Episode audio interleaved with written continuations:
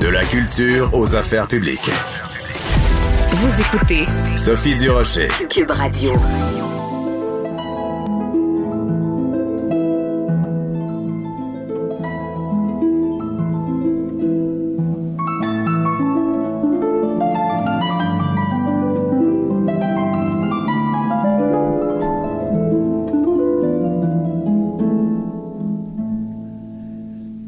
Si vous êtes un peu déprimé par la neige qui tombe, qui a tombé euh, aujourd'hui, un petit peu de musique, ça va nous faire euh, du euh, du bien, un petit baume sur le cœur. Ce que vous venez d'entendre, c'est la harpiste québécoise Valérie Milo. Elle est au bout de la ligne. Bonjour, Madame Milo. Bonjour, Madame Brocher. On vous reçoit aujourd'hui parce que vous, allez présenter en tournée à travers le Québec tout l'été un spectacle qui s'intitule Transfiguration.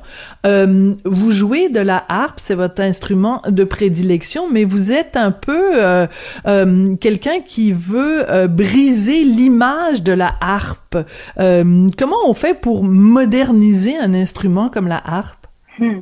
Ben, la harpe, en fait, ça a été un instrument qui a été mis de côté pendant de nombreuses générations parce que c'était un instrument qui n'était pas fini, en guillemets, c'est-à-dire que son mécanisme ne permettait pas d'être aussi polyvalent que les instruments clavier, par exemple. Donc, on n'a pas de musique de Bach, on n'a pas de, on a un concerto de Mozart, mais vraiment, c'est parce qu'il était obligé d'écrire pour euh, euh, la fille d'un, d'un grand euh, diplomate. Donc, la harpe a connu un âge d'or vraiment plus à partir de Debussy. Là, donc, on, on parle quand même de assez tardivement dans l'histoire de la musique classique.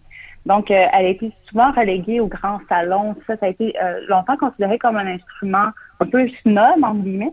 Donc, euh, moi, ce que j'aime de la harpe, en fait, c'est tout ce qui, euh, qu'est-ce qui casse ce cliché-là, parce que oui, c'est un instrument qui est très élégant, qui a, qui a des possibilités de douceur infinie, mais il y a aussi beaucoup de puissance, puis beaucoup de versatilité qui est associée à cet instrument-là pour moi, qui est ce que je souhaite mettre en valeur, simplement. Alors, euh, puisqu'on fait de la radio, je me dois de décrire la chose, de décrire euh, les faits. Euh, quand on tape euh, votre nom sur les médias sociaux, puis qu'on tape la section images, on voit toutes sortes de très belles photos de vous, et on voit aussi sur votre bras des tatouages. Alors après les chefs tatoués, on a maintenant les, les musiciennes tatouées.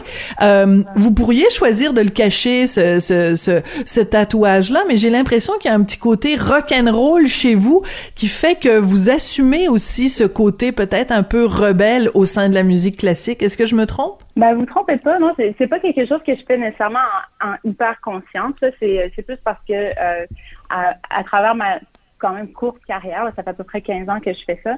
Euh, au début, quand on commence, ben on est dans le bain, euh, on est j'ai étudié au conservatoire, donc on est dans, dans le bain de de tout ça. Donc, on, on, s'associe un peu à une image générale, mais moi, je suis très interpellée par euh, justement la démocratisation de la musique classique, puis que les gens ne se sentent pas intimidés à venir voir un mm-hmm. concert, euh, peu importe, à la salle Bourgie, à la Maison symphonique. Donc, euh, c'est en montrant tout simplement qu'est-ce que je suis vraiment. Puis moi, je suis pas une personne qui est gênante, intimidante, je crois. Puis je suis une personne comme tout le monde. Donc, c'est juste ça que j'essaie de mettre de l'avant aussi. Euh, j'ai même laissé de côté les grosses robes de concert euh, que je trouvais vraiment non confortables pour jouer de la harpe parce que la harpe cache un pédalier de sept pédales aussi. Donc, euh, c'est ça. Moi, je, je, suis vraiment avec ce que je suis moi-même, puis c'est ce que j'essaie de mettre de l'avant. Oui, mais ça c'est important, ça a peut-être l'air euh, inoffensif et anecdotique de dire que vous portez pas justement une robe, mais euh, d'un point de vue euh, juste physique, c'est sûr que pour atteindre les pédales, ben une, une, robe va juste être dans votre dans votre chemin.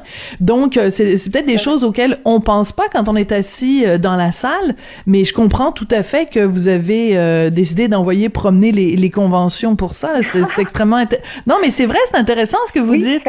Ben oui, puis en plus c'est que je trouve que le jeu est, est visuellement plus intéressant aussi parce que on, en fait, on n'a pas vraiment les pieds à plat. Là. C'est vraiment euh, le mécanisme des pédales, si je peux simplifier au maximum comment ça fonctionne, c'est que ça programme l'instrument. C'est-à-dire que euh, la hauteur de son des notes va être déterminée par la position des pédales. Donc, on est très actif au niveau des pieds. Mm-hmm. Moi, personnellement, c'est ce que je trouve le plus difficile de mon instrument. Donc, je trouve ça dommage de le cacher. En fait, j'y vais vraiment pour quelque chose de très exposé, puis qui est un parallèle aussi avec euh, euh, qu'est-ce que qu'est-ce que je veux faire en général, donc de, de vraiment euh, offrir quelque chose de sans comment je pourrais dire, sans, sans vraiment de, de très naturel et de très pur. Oui, de transparent puis d'authentique aussi d'une certaine façon. Alors euh, ce, ce spectacle-là euh, que vous allez présenter avec le violoncelliste Stéphane Tétrault, euh, on nous dit que c'est un, un, environnement, ça, ça, s'appelle d'abord Transfiguration, le nom du spectacle, et c'est un environnement numérique cinématographique. Alors je vais aller voir différentes vidéos, différentes images, différentes photos, mais je pense que la meilleure personne pour nous l'expliquer, c'est vous. Donc c'est c'est un, un, un, spectacle quoi multi euh, multi artistique, multi dimension, multimédia? Tout à fait, oui, vous avez tout à fait raison. C'est euh, en fait c'est parti d'une idée que j'ai depuis longtemps euh, de d'aller accoler un peu à la musique classique, qu'est-ce qu'on retrouve dans les autres genres de musique. Euh, moi, j'aime personnellement beaucoup consommer des, des, concerts de musique classique très épurés ou, ou que c'est que la musique acoustique. Mais euh, ce que je trouve intéressant dans des productions à grand déploiement comme en pop, par exemple, c'est que euh, il y a vraiment un souci qui est porté à chaque seconde. Il y a, le public n'est jamais laissé à lui-même. Euh, puis ça, je trouve que dans les salles de concert, c'est ce qui peut être intimidant. Quand les gens se sentent, ben là, est-ce que je devrais applaudir après un mouvement qui se finit de manière triomphante, ou est-ce que euh, la grande question, le droit de tousser Ben c'est ça. Donc euh, j'ai fait une production précédemment qui était où j'étais seule, qui s'appelait Orbis, c'est une tournée qui a terminé. Donc, euh, j'ai voulu faire un autre projet de ce déploiement-là. Donc, l'idée, c'est vraiment, dès que les gens entrent dans la salle, ils sont pris en charge par un environnement visuel et auditif. Donc, il y a plusieurs bandes sonores dans les transitions entre les pièces. Puis là, vraiment, visuellement, on a cinq écrans qui sont disposés autour de nous. Il y a vraiment un fil narratif dans le, dans le spectacle. Donc, l'idée, c'est vraiment de de décrire qu'est-ce qu'on peut ressentir comme transfiguration en écoutant la musique. Donc, qu'est-ce que la musique peut nous euh, changer dans notre personne, dans, en nous-mêmes. Et puis, ça se traduit aussi dans notre histoire d'amitié entre Stéphane et moi parce qu'on joue depuis euh, dix ans ensemble. Euh, donc, c'est vraiment, l'idée, c'est de, de, donner un support visuel aux gens pour qu'ils se sentent vraiment tous impliqués. Et puis, c'est un projet qui va même euh, au-delà de ça sur le web. On a un site web qui est de plus en plus complet pour accompagner les gens là-dedans. Puis, euh, un petit truc euh, qu'on a développé aussi, c'est un programme sur les téléphones cellulaires. Ah. Donc, à travers le spectacle, ouais, euh, c'est pas obligatoire à la compréhension du spectacle, mais les gens vont pouvoir avoir un complément d'information à ce qu'ils voient et ce qu'ils entendent sur leur téléphone cellulaire en temps réel. Donc, wow. c'est programmé avec le spectacle. Puis tout ça dans un, encore là, dans un but d'inviter les gens à s'intéresser à, à, cette sorte de musique-là qui est, qui est ma foi, le, le la musique que, je trouve la plus complète. C'est la musique, musique classique.